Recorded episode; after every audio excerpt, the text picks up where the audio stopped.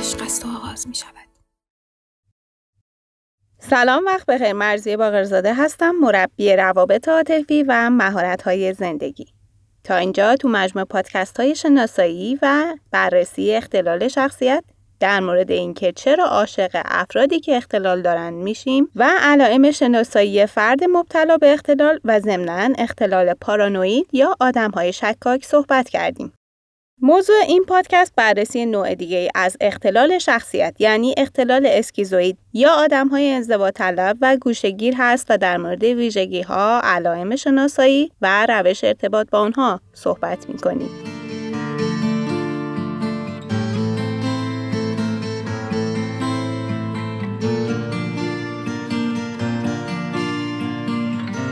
ویژگی های فرد دچار اختلال اسکیزوید تا حالا با کسی که خیلی سرد و بی احساس ارتباط داشتین؟ آدمایی که خیلی خشک و جدیان و یه جورایی تو جزیره خودشون زندگی می‌کنن و تا جایی که ممکنه کاری به کار کسی ندارن. نسبت به اتفاقای خوب و بد واکنش نشون نمیدن. انگار قلبشون از سنگه و هیچ احساسی رو تجربه نمی‌کنن. طبیعتا کمتر پیش میاد افرادی که دچار اختلال اسکیزوید یا انزوا طلبی هستن به پیدا کردن دوست علاقه نشون بدن چون هیچ لذتی از این کار نمی‌برن و عملا نسبت به رابطه‌ای که با شما دارن بی علاقه به نظر می‌رسن. معمولا کارایی رو انتخاب می‌کنن که بشه تنهایی انجامش داد و خیلی به حضور دیگران نیاز نباشه. این مدل آدما تنهایی رو به هر رابطه‌ای ترجیح میدن. یعنی ترجیح میدن تنها باشن تا اینکه با شما وقت بگذرونن. عجیبه ولی علاقه زیادی به برقراری رابطه جنسی از خودشون نشون نمیدن. در کل فعالیت های کمی هست که باعث خوشحالی اونها میشه. معمولا به جز یکی از اعضای خانواده دوست صمیمی که بتونه محرم اسرارشون باشه ندارن. نسبت به انتقاد یا تحسین اطرافیان بی تفاوت هستند. گوشگیری، بیتفاوتی یا سردی احساسی بهترین کلمه ها برای توصیف حالت روحی اونهاست.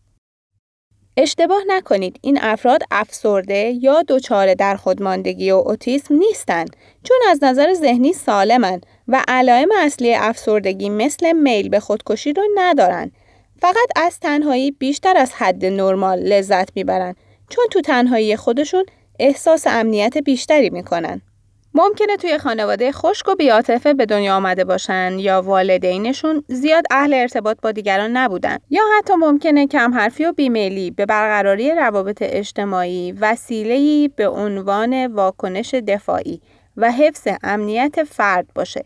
چون بعضی از بچه که توی محیط آشفته و تهدیدآمیز بزرگ میشن احتمال داره دوری از اجتماع رو به عنوان یک روش دفاعی برای حفاظت از خودشون انتخاب کنند روشی که باعث حفظ سلامت اونها و امنیتشون میشه و اونا رو از اجتماع دور می‌کنه.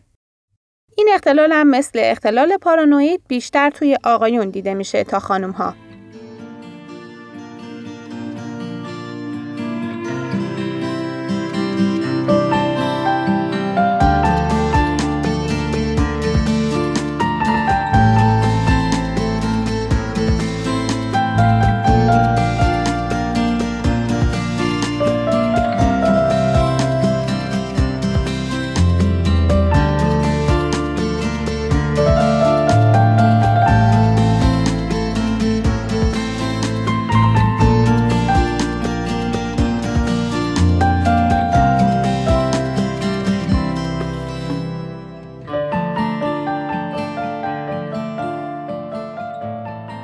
چرا عاشق آدم های گوشگیر میشید؟ رابطه های عاطفی قبلیتون رو بررسی کنید و ببینید آیا آدمی با این ویژگی ها تو روابط قبلیتون داشتین؟ به داشتن رابطه صمیمی و نزدیک با شما یا هر کس دیگه ای اهمیت نمی‌داده. ظاهرا عنوان می‌کرده که شما براش مهم هستید. اما عملا چیزی نمی‌دیدید.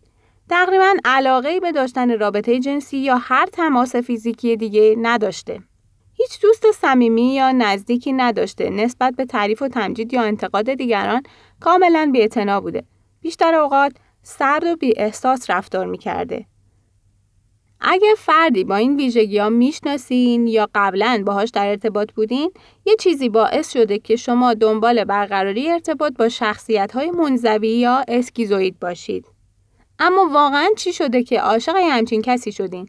کسی که به هیچ وجه علاقه به داشتن رابطه واقعی و جدی نداره. چی باعث میشه که افرادی رو با این خصوصیات به رابطه دعوت کنید و باهاشون رابطه رو ادامه بدید؟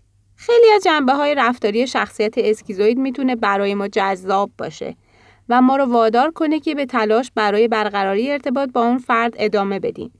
در واقع اکثر مواقع در حال تکرار اشتباهی هستیم که توی روابط قبلیمون مرتکب شدیم. تمام مدت داریم تلاش می‌کنیم و زحمت می‌کشیم که محبت یار و شریک عاطفی منزویمون رو برای همیشه به دست بیاریم. خیلی اوقات برای اینکه ثابت کنیم به ما نیاز داره نقش یه ناجی و سرپرست رو براش ایفا می‌کنیم که به وجود خودمون توی اون رابطه اعتبار ببخشیم. یعنی داریم برای وجود خودمون تو اون رابطه اهمیت ایجاد می‌کنیم. بعضی وقتها هم صرفا به خاطر اینکه اون آدم منزوی آدم دلنشین و دوست داشتنی به نظرمون میاد جذبش میشیم. انگیزه ما هر چی که باشه مهم نیست. مهم اینه که در مورد یه نکته با خودمون به شدت صادق باشیم و اونم اینه که شریک عاطفی یا همسر اسکیزویدی ما همون روش زندگی رو که انتخاب کرده تا آخر عمر ادامه میده. یعنی روش گوشگیری و انزوا رو رها نخواهد کرد. یعنی هیچ وقت قرار نیست روش زندگیش رو تغییر بده. اون نیازی به برقراری ارتباط با دیگران نمی‌بینه. و اگر شما نیاز به برقراری رابطه دو طرفه توی زندگیتون دارین، انتخاب یه شخص اسکیزویدی بدترین انتخاب ممکنه.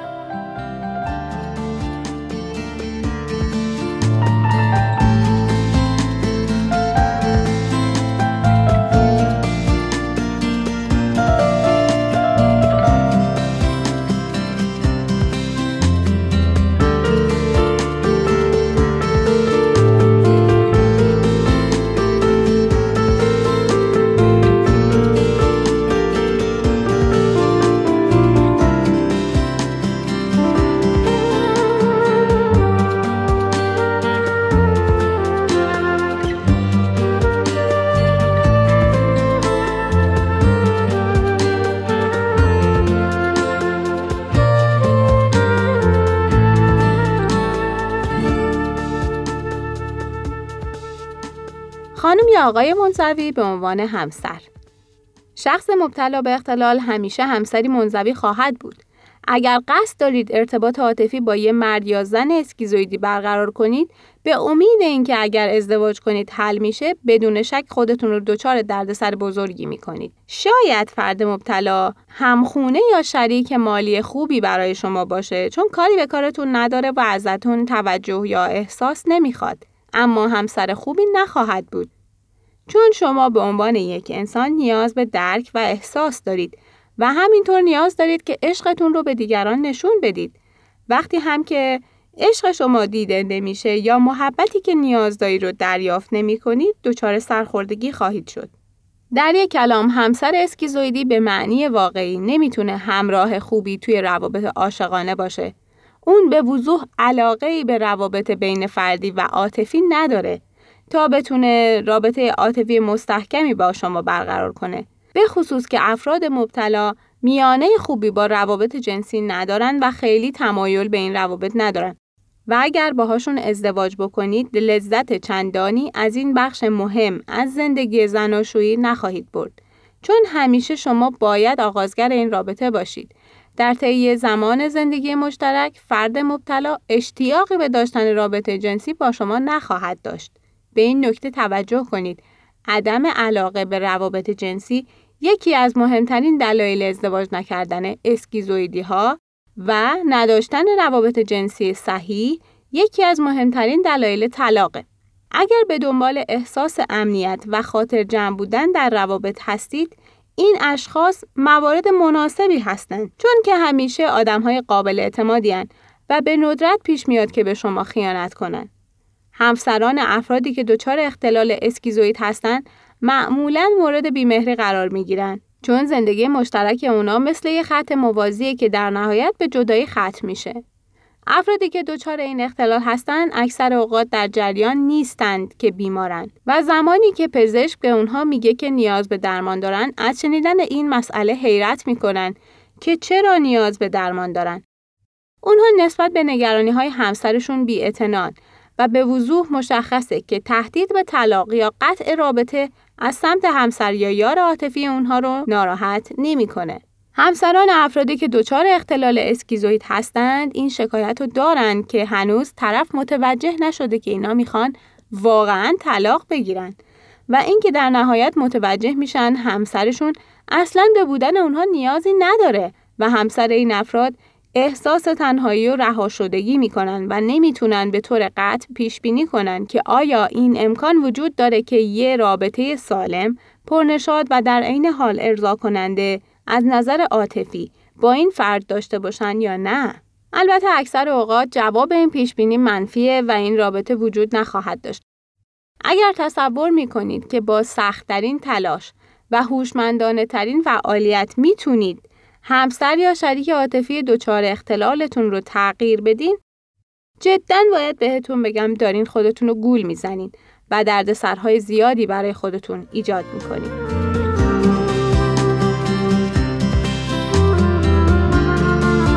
چطور با یه شریک عاطفی منزوی برخورد کنیم؟ نکته مهمی که به عنوان شریک عاطفی یا همسر شخص اسکیزویدی باید بدونید اینه که شرایط همسر یا شریک عاطفیتون تغییر نمی‌کنه. و اینکه یار یا همسر مبتلا به اسکیزوید توانایی زیادی برای برقراری ارتباط با دیگران نداره و البته لازمه به این نکته هم اشاره کنم که اختلال اسکیزوید مثل همه اختلال های دیگه از میزان و شدتهای متفاوتی برخورداره. ممکنه یار عاطفی یا همسر شما درونگرا باشه نه کاملا منزوی یا اینکه کاملا گوشگیر باشه. اگر قصد جدی برای ادامه این رابطه دارید برای بهبود شرایط و کیفیت رابطتون به این نکته ها توجه کنید. انتظارتون رو واقع بینانه کنید. احتمال ایجاد تغییر توی رفتار و احوال همسر یا شریک عاطفی اسکیزویدی شما خیلی کمه. چون تمایلی به رابطه بین فردی نداره و نسبت به هر جور انتقاد یا تمجید و تعریف خیلی بی تفاوت رفتار می‌کنه و برای پذیرش زندگی سرشار از احساسات و عواطف ظرفیت کمی داره. البته دوباره لازم اشاره کنم از اونجایی که همه افراد علائم شدید این اختلال رو ندارن ممکنه فرد مورد نظر شما برای گسترش روابط اجتماعی خودش کارهای امیدبخشی بکنه ازش حمایت کنید یار یا همسر گوشگیرتون رو تحت فشار قرار ندین چون اگر این کار رو بکنین و دائم با اصرار ازش بخواین که با شما رابطه برقرار کنه احتمال خیلی زیاد عاملی برای تحریک هرچه بیشتر رفتارهای انزواگونش میشید. بهتره به جای اصرارهایی که نتیجه معکوس برای شما ایجاد می‌کنه برای تنها موندن فضایی امن و راحت براش ایجاد کنید. یعنی فرصت بدین که تنها باشه تا برای وقت گذرونی با شما خودش رو آماده کنه. برای انجام دادن کارهایی که از انجامشون لذت می‌بره بهش ملحق بشید. این بهترین روش برای ایجاد رابطه با احساسات مخفی این افراده و روی اونها تاثیر مثبتی می‌ذاره. باعث میشه که احساس راحتی بیشتری در زمان حضور شما بکنن و ترجیح بدن که گاهی تنهاییشون رو با شما شریک بشن. سرزنش کردن و تنبیه به خاطر رفتارهایی که فکر می‌کنید مناسب نیست رو کنار بذارید. به جای سرزنش بی حاصل برای انجام کارهای کوچیکی که منجر به ایجاد رابطه با دیگران میشه تشویقش کنید. برای رفع نیازهای احساسی خودتون برنامه های خارج از رابطه ای که با فرد اسکیزویدی دارید آماده کنید. مثلا روابطتون رو با دوستانتون تقویت کنید، کارهای اجتماعی و جمعی بیشتری انجام بدید. خانوادتون رو رها نکنید و به اعضای خانوادتون سر بزنید. با خودتون صادق باشید و ببینید تا کی می‌تونید این شرایط رو تحمل کنید و درگیر رابطه موازی با یار دیگه ای نشید. خودتون خوب می‌دونید که خیانت کردن و داشتن رابطه های موازی کمکی به حل مشکل شما با یار و همسرتون نمی‌کنه.